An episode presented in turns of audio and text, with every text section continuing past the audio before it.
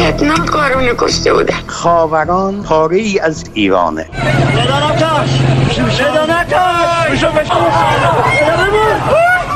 کدوم آبان گفتم آبان خونین 98 هواپیما ما بارها سقوط کرده توی خونه های ما هر شب داره سقوط می‌کنه دختر من سالم و سرحال بوده. داخل فرودگاه سپاه یا نیرو انتظامی بچه من رو بودنه.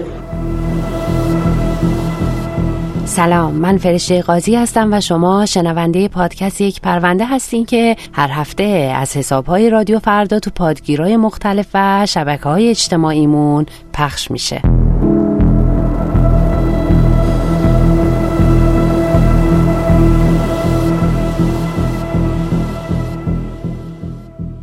شاید هر جای دیگه ای از دنیا بود اون عکس معروف راهروی بیمارستان کسرا همون که پدر و مادر بزرگ محسا ژینا امینی سوگوارانه همدیگر رو به آغوش کشیدن به عنوان عکس تأثیرگذار سال انتخاب می شد و نیلوفر حامدی جایزه می گرفت شاید اون گزارش تشییع پیکر جینا روی دست های هزاران کرد سقیزی و خاک سپاریش هر جای دیگه دنیا با قدردانی مواجه می شد. همون گزارشی که مژگان مادر جینا در حالی که خاک مزار دخترش رو با دستاش پس می‌زد به الهه محمدی گفته بود دخترم خود زندگی بود مرگ به اون نمیاد خانم اما تبعات انجام وظیفه حرفه‌ای روزنامه نگاری برای نیلوفر و الهه زندان بوده اتهاماتی امنیتی و حکمی سنگین. بله در این قسمت از پادکست یک پرونده از نیلوفر حامدی و الهه محمدی حرف می‌زنیم. خبرنگاران روزنامه های شرق و هممیهن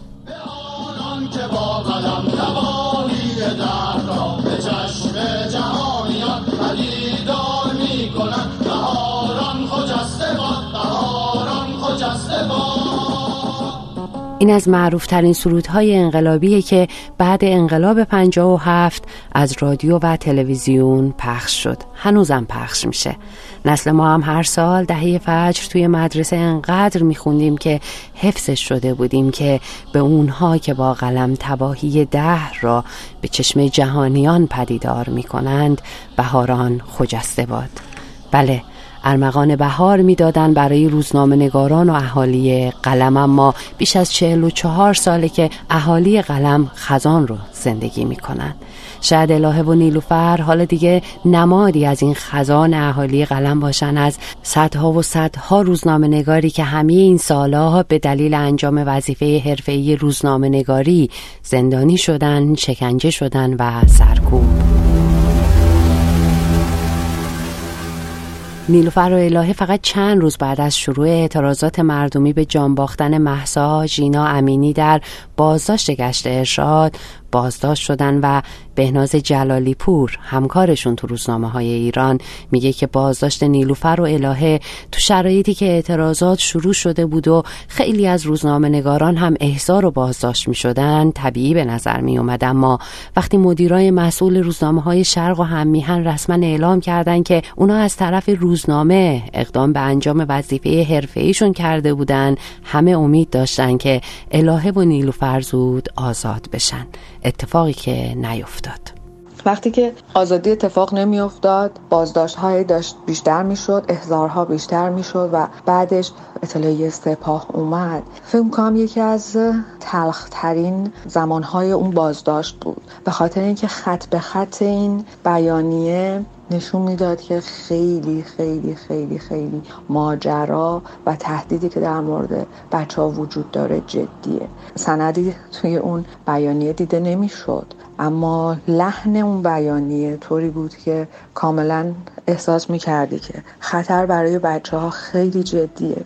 قرار نیست به این زودی اونها آزاد بشن و واقعا باید نگرانشون بود. دو نهاد امنیتی سپاه پاسداران و وزارت اطلاعات هفته آبان 1401 بیانیه مشترک دادن علیه دو روزنامه نگار. برای اولین بار نیلوفر و الهه رو سرویس های جاسوسی غربی معرفی کردند که برای دوره های براندازی و جنگ های ترکیبی آموزش دیدن. بهناز جلالی پور میگه که این بیانیه برای الهه و نیلوفر صادر نشد. بیانیه برای الهه و نیلوفر صادر نشد بلکه مخاطبش بقیه بودن نه برای تنویر افکار اونها بلکه برای اینکه اعلام بشه که تو می‌تونی نفر بعدی باشی.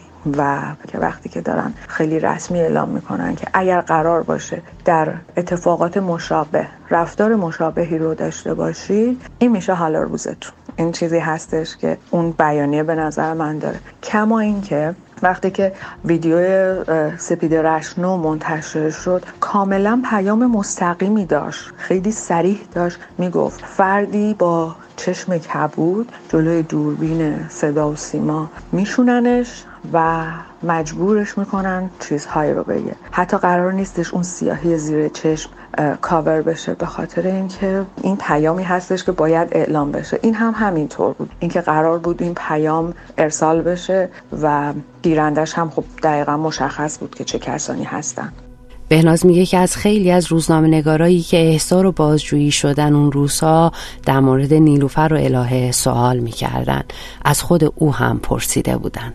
یکی از بدترین سختترین و شکنجه آورترین بخش های این سوال و جواب ها وقتی که در مورد همکارانت و دوستانت می‌پرسن. خب الهه و نیلوفر هم جزو کسایی بودن که در موردشون سوال شد و خیلی تاکید هم بر این داشتن که خب اینها قطعا کسایی بودن که ارتباط داشتن و این کاری که انجام دادن با طراحی و برنامه ریزی بوده. خب اصلا به لحاظ منطقی قطعا قابل پذیرش نیست. من موقع یه دونه پستی توی اینستاگرامم نوشته بودم. اینکه توی ماجرا به الهه حسادت کردم بابت گزارشی که نوشته بود و اینکه بلند شده و رفته اونجا. به خاطر اینکه خیلی کار معمولی هستش. این رو هممون می‌دونیم. وقتی که یک اتفاقی میفته یکی از ابتدایی ترین کارهایی که یک خبرنگار انجام میده بلند میشه میره در صحنه حادثه حاضر میشه و شروع می‌کنه به جمعوری اطلاعات و بعدش سر و سامانش میده و منتشرش می‌کنه. این کاری هستش که خیلی نرمال هست.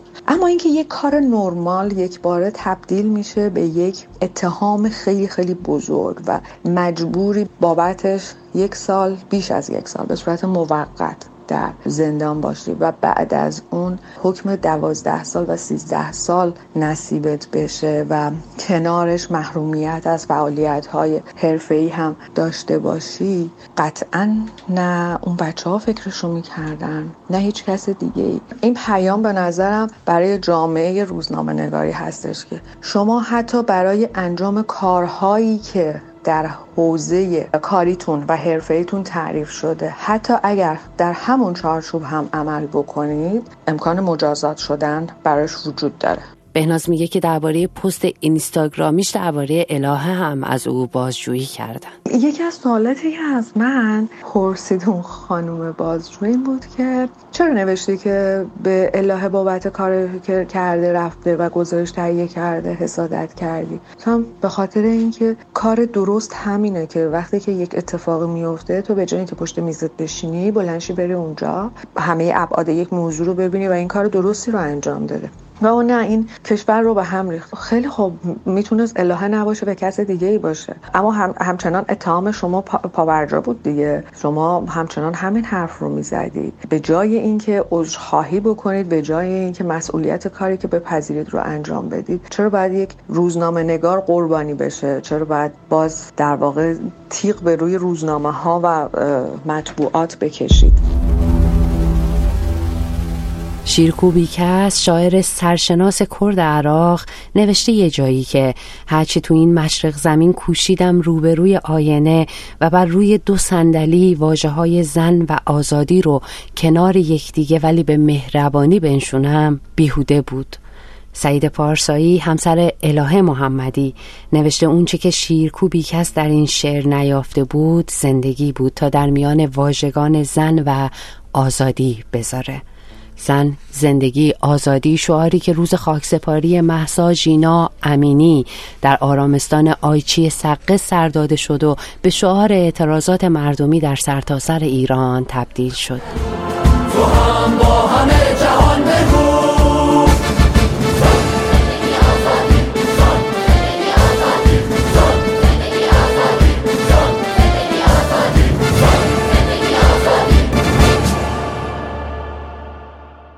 رضا معینی مسئول سابق بخش خاورمیانه گزارشگران بدون مرز میگه که پرونده نیلوفر و الهه پرونده مطبوعاتی نیست.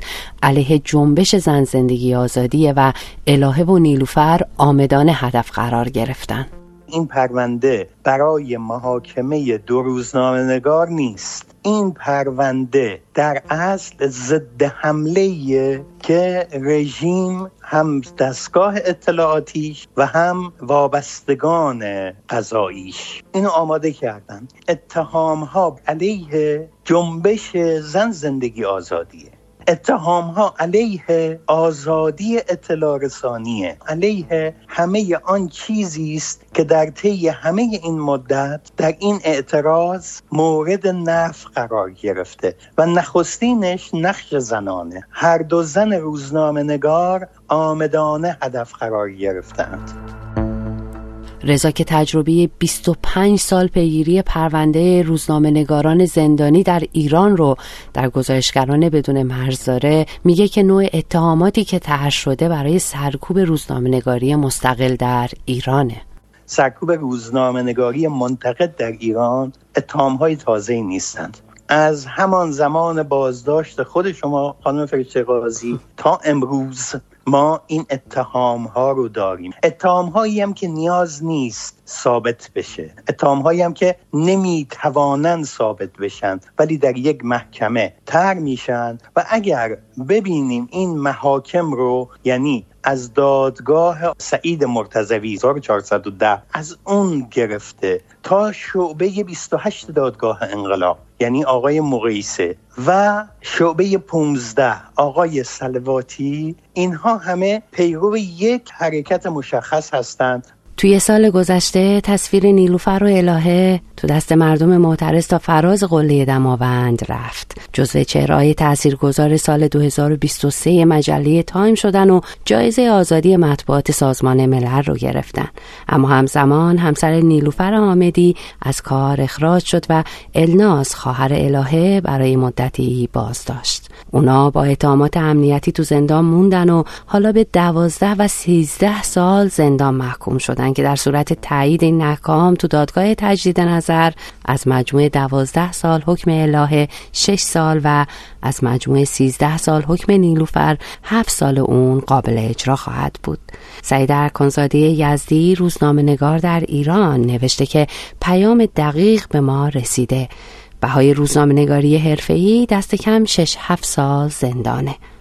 رضا معینی میگه که حکم صادر شده برای نیلوفر و الهه رأی واکنشی و لحظه ایه طی این مدتی که در دست کم من ناظر بودم همه رعی های واکنشی رعی های امروز و رعی هایی هستند یعنی صدور احکامی هست برای ایجاد رو کارکرد روزمره داره. ایجاد وحشت می‌کنه. در کل سرکوب آزادی اطلاع رسانی بازداشت روزنامه نگاران و تنبیه روزنامه نگار برای اقدام به انجام وظیفش آزادی اطلاع رسانی و اطلاع رسانی تنبیه و نشان دادن این تنبیه به دیگرانه. ولی برای لحظه است. برای همین من در این مورد مشخص که ظالمانه این حکم علیهشون صادر شده من فکر می‌کنم لحظه است. یک ضد حمله است به نمادهای جنبش زن زندگی آزادی که در این جنبش تأثیر گذار بودن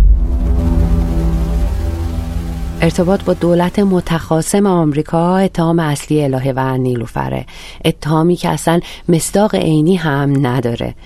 شعبه 35 دیوان عالی کشور تو رأی صادرش مشخصا گفته که شرط تحقق بزه همکاری با دولت متخاصم منوط به استعلام از وزارت خارجه است. اداره کل حقوقی بین المللی وزارت خارجه هم در آذر ماه 1392 در پاسخ به اداره کل امور بین الملل قوه قضاییه اعلام کرده که هیچ دولتی با جمهوری اسلامی ایران در حالت تخاصم قرار نداره. مازیار کوچنژاد استاد حقوق بین الملل میگه که هرگز اعلام نخواهند کرد که با آمریکا در حالت تخاصم هستیم چون این اعلام جنگه. در حقوق الملل وقتی ما میگیم تخاصم یعنی در حالت جنگ هستیم با کشور. و اگر جنگ باشه یک سری از معاهدات بین دو کشور معلق میشن. ایران و آمریکا در حالت جنگ نیستن. اتفاقا این سری معاهدات هم معلق نشدن. از جمله معاهده مودت که ایران بهش استناد کرده الان دعاوی رو علیه امریکا مطرح کرده. یکیش منجر به رأی شده که هنوز در جریان هستش. لذا ما هیچ وقت در حالت تخاصم علیرغم خب به حال مشکلاتی رو با امریکا دولت جمهوری اسلامی داشت. ولی خب هیچ وقت اعلام جنگ یا تخاصمی نبود. چون اگر بود هم وزارت خارجه در جواب اون استعلام صراحتا باید اعلام می‌کرد. الان هم دیر نشده. الان هم اگر بخوان خوب اعلام بکنن. مسلمه که هیچ وقت این کار رو نمی‌کنن چون عوارض حقوقی و سیاسی برای کشور داره. وقتی ما در حقوق ملل که ما با فلان کشور در تخاصم هستیم یعنی یک جور اعلام جنگ هستش. لذا فردا کشتی های ما نمی‌دونه هواپیماهای ما ممکن با کشتی ها ما و نیروهای نظامی امریکا درگیر بشه میگه خودتون گفتید ما در حالت جنگ هستیم. لذا خب هیچ وقت این کار رو ایران نمی‌کنه و تنش های سیاسی و اختلافات سیاسی با یک کشور معنی تخاصم به معنای حقوقی نیست. چه از جنبه بین‌المللی چه از جنبه داخلی همون که که وزارت خارجه اعلام کرد. آقای کوچنجاد میگه که تفسیر باید به نفع متهم باشه و قاضی حق نداره و نمی‌تونه بگه که فلان دولت متخاصمه. تفسیر باید به نفع متهم باشه. تفسیر قوانین باید به نفع متهم.